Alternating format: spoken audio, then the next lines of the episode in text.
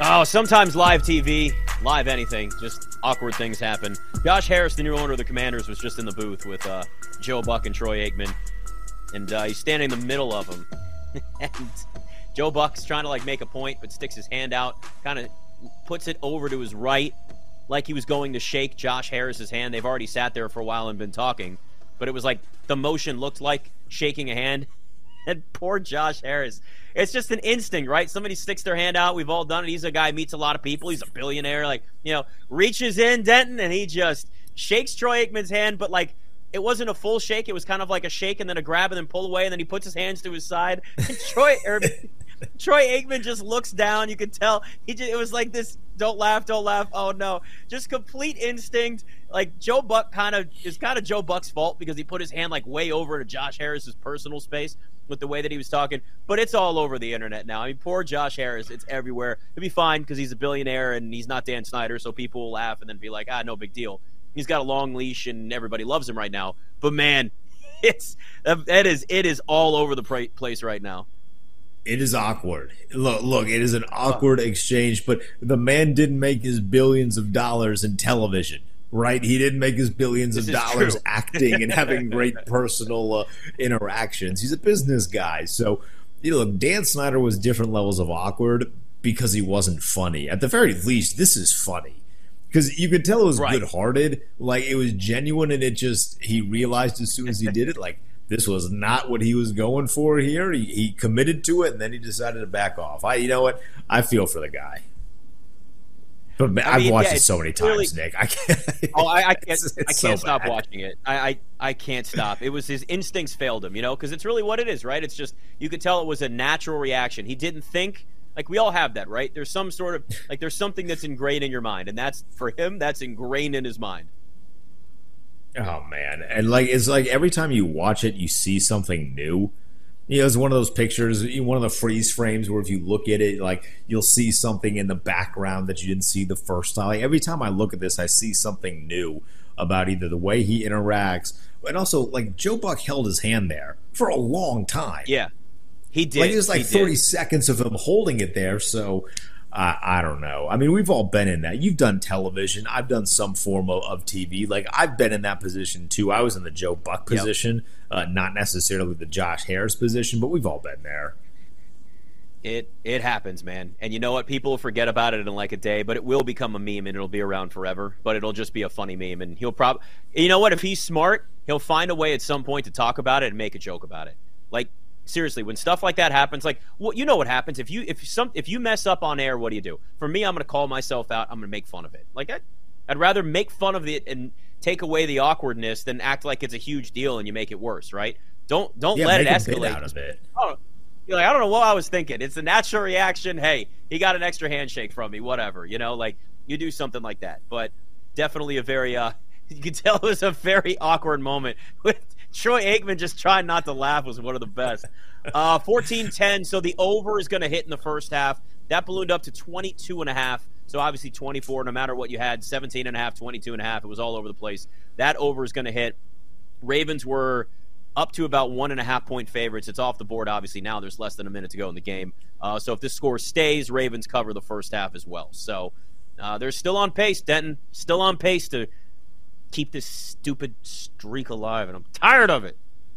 And Terry McLaurin limping off the field for Washington. Granted, he's walking under his own power, but he, he's yeah. not coming back in the game. Uh yes, we're not having Terry McLaurin out at all. Like, uh, like don't need don't need that during the regular season. Just no, just don't need now. that at all. Yeah, so uh, we'll see. Terry McLaurin, I, three catches, thirty nine yards for him on three targets. Jahan Dotson three for thirty eight. Uh, those are some of the, you know, in terms of people That's you're looking good. at, you know, prop market. Yeah, Brian Robinson Jr. got four carries for 17 yards, had an eight yard run. Uh, Antonio Gibson three for 10. Those are some of the names, obviously, that people look at on the props market this year. We talked about Jahan Dotson. Jahan Dotson's receiving prop is just 700 yards. Take the over 700 and a half. He's going to get some targets this year. It. As without, long as this dude plays more than ten games, he, he's hitting that. We right. are seeing the the refs in preseason form as well. I mean, the laundry is coming out on this final drive. I mean, for the love of God, guys, you got to let him play a little bit here. Like, let's speed this back. It's getting up. shippy though. It's getting chippy yeah. out there. I mean, after that Antonio Gibson touchdown that they had, uh, there was you know that hit, and then everybody's starting to go after each other. That's the only bad thing about these joint practices is these teams are seeing each other for like a, almost a week straight. It's not a full week, but you know, a, a, few days in a row, and they're practicing and they're hitting each other, and you start to develop. There's going to be a couple guys that have a problem with somebody else. It's a guarantee. You have it in oh, practice oh, yeah. with the same team. So you're now adding in another team to this. Then you're playing a game. Then you've got guys that are tired of hearing about a win streak, and the Commanders are just they're they're probably a little bit of an instigator out there. Like, let's be honest. If you're watching some of this, they're just tired of it. But this is what happens when these teams see each other for far too long. I'm I'm okay with that too. Like I I like it when a team like a Washington, and they're not the only one in the NFL. There's a couple of other teams out there that I want to have more personality. And if that means instigating a little bit and puffing your chest out, I'm not saying walk around like you are the best team in the NFL, like you're the Kansas City Chiefs, but like you look at Washington, I think Detroit is in that conversation as well. Like, I want to see a little bit more flair and personality from these guys. You can be good. You have good players. Now go play like it. So like I like I Detroit needs to do that. Um, I think I think the Chargers need to do that a little bit more. They have so much talent. Get some personality behind that talent and be instigators out there. Get in the head, like play some mm-hmm. mind games. We the NFL is fun after all. Like I know it's football, it's a business, it's a violent sport, but there's some fun to be had out there too. You know, coaches are playing chess match chess matches. If you're going to be a player, you might as well enjoy that fun as well. Yeah, yeah. So we'll uh, you know we'll see how this goes and Probably won't see starters out there in the second half. Sam Howell will probably go in at halftime, and I, I don't know if Josh Johnson's going to play the second half for Baltimore or this ends up being a. I mean, Tyler Huntley does he see time or Anthony Brown? I mean, it's going to be Brown, I think, but Josh Johnson's played well. Brown. He has played really well, actually. I think he probably ends up winning that job. He's going to get the third quarterback spot. He's 10 to 12 for 145 yards and two touchdowns. Did throw a pick. It was a hell of an interception, though. I mean, the ball just kind of got bobbled around in a Washington corner, just kind of it fell into his arms basically. So I think Josh Johnson's probably earned this spot unless Anthony Brown goes out there, who's just not very good. I mean, we saw him during. You thought it was bad with Tyler Huntley out there at quarterback in that offense. They were an under machine whenever he was at quarterback. Anthony Brown was even worse. So it's just Josh Johnson's looking like he's moving the football a little bit more. Uh, so he probably he probably wins that job. All right, so the NBA schedule came out, Denton, last week, and we started. I mean, it's not like the NFL schedule release. Nobody does the whole let's go win loss, win loss because you'd be a psychopath if you went through a team's 82 games, or in this case, 80, because they leave two games open for this play in tournament. So the schedule looks a little different. Also, we've got NBA on Christmas Day, jam packed with two NFL games. My God, my family is going to hate me because I'm going to have multiple TVs on my in-laws know this at this point, and it's just like this is what's going to happen. I'm going to be watching the NFL and the NBA. You guys are just going to have to. we'll have it on the side. I'll do it. They don't hate it. me already, Scott. That is mean. They love me. How dare you? I'm the best. Anyway, uh, jerk. So win totals are out. Scott threw me off there. You got me good. You got me good. Um, all right, so win totals are out. We got like a lot of the games out. Zach Harper went through the Athletic and kind of did like his 40 most anticipated games. Good God, we're not going to do that. But like it is 40, interesting just to kind of see some of the yeah, I mean just, you know, some of the early matchups. I mean, the key is what the NBA is trying to do is build up and recreate or start new rivalries, right?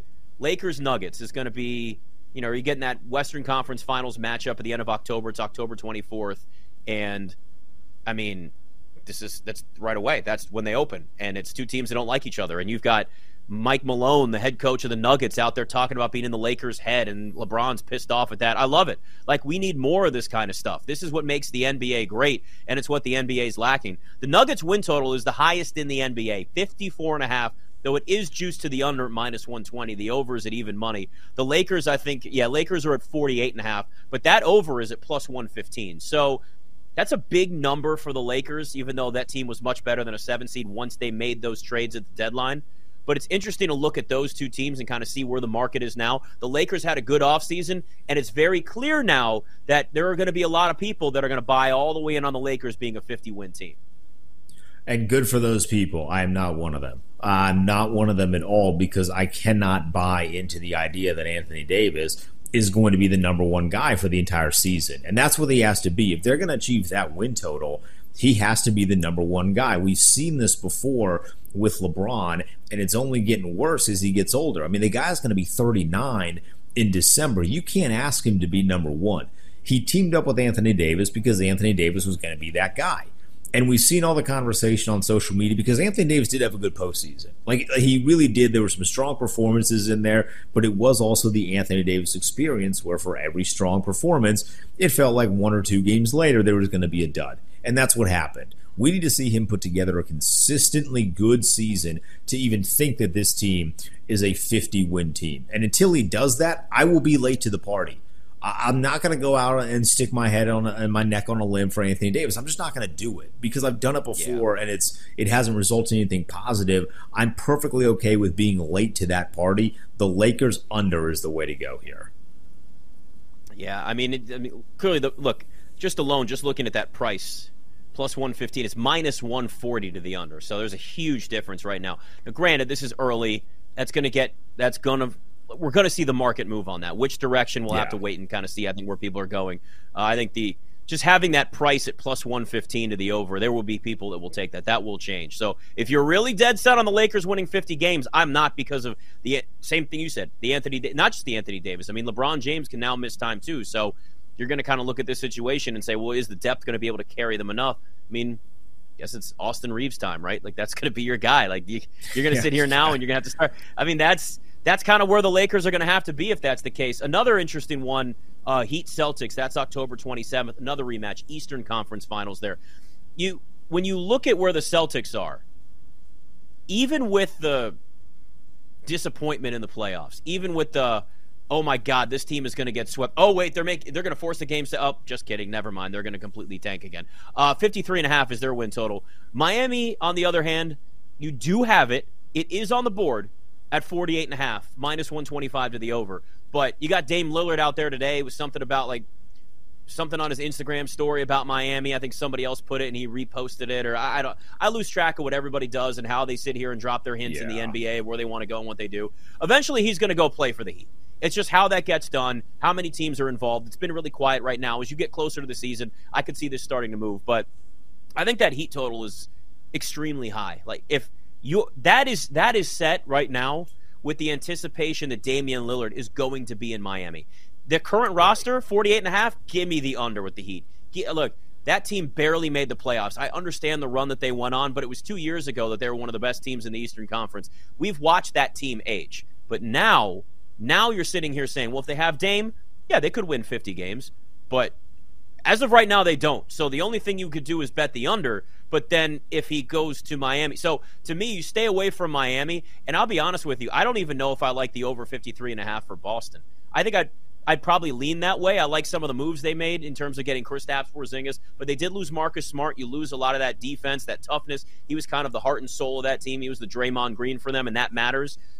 I'd maybe lean over with them, but like to be honest, I, I just this Boston team just it's starting to feel like there's some cracks there, right? Where you're looking at it going, Joe Mazzulla. We've been questioning him as a head coach throughout the entire playoffs. Does that trickle over now into the regular season? There's just something I don't trust about the Celtics.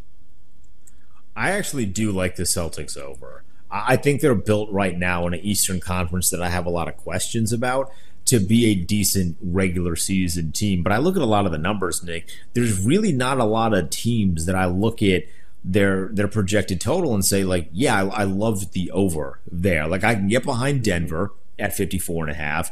I could be yep. swayed yep. with Milwaukee, but I have some questions about them. Like, what is this team going to be? Khris Middleton was not the same Khris Middleton that he was in the championship run last year. I love Jrue Holiday, but is it feasible for him to maintain the levels of play that we saw for stretches last year for the entirety of the season? And it feels like they haven't really made a lot of huge splashes to their roster recently. So there's not a lot of teams in the East or the West. Like Golden State's what, 49 and a half? That's not yeah. four. That's not a 50 win team right now. I don't know what version of Klay Thompson you're going to get, and I have no idea how Chris Paul is going to flow within the confines of that team. So there's no real team out there that I look at and say, I love the over, except for the Thunder. I like I like yes. the Thunder. I know you and I are on the bandwagon. I like I Love like it. the Thunder to win around 45 games. So their number right now is what, 43 and a half, 42 and a half, depending on where you're looking. I like them to win 45 games this year and for them to take the next step. So that's a number that immediately I circled and said, I got to go play this one now. That is that is one of my favorites. The price isn't great, minus one thirty five. Uh, same thing for the Pelicans. Now you're banking on Zion being healthy and Brandon Ingram also being healthy. But if you're able to capitalize on that, you're in a great spot. But they're both minus 135 if you're going over. So it's like that's the only thing. It's not the best, but like the Thunder over is one of my favorite early NBA win total bets. I think that team, they won yeah. 40 games last year. God, man, they could be so good. You're adding Chet Holmgren to the mix. Shai Gilgeous-Alexander could lead the NBA in scoring. They're so much fun to watch. A little sweat chamber coming up in a little story time with Scott Lynn. It's BetMGM tonight.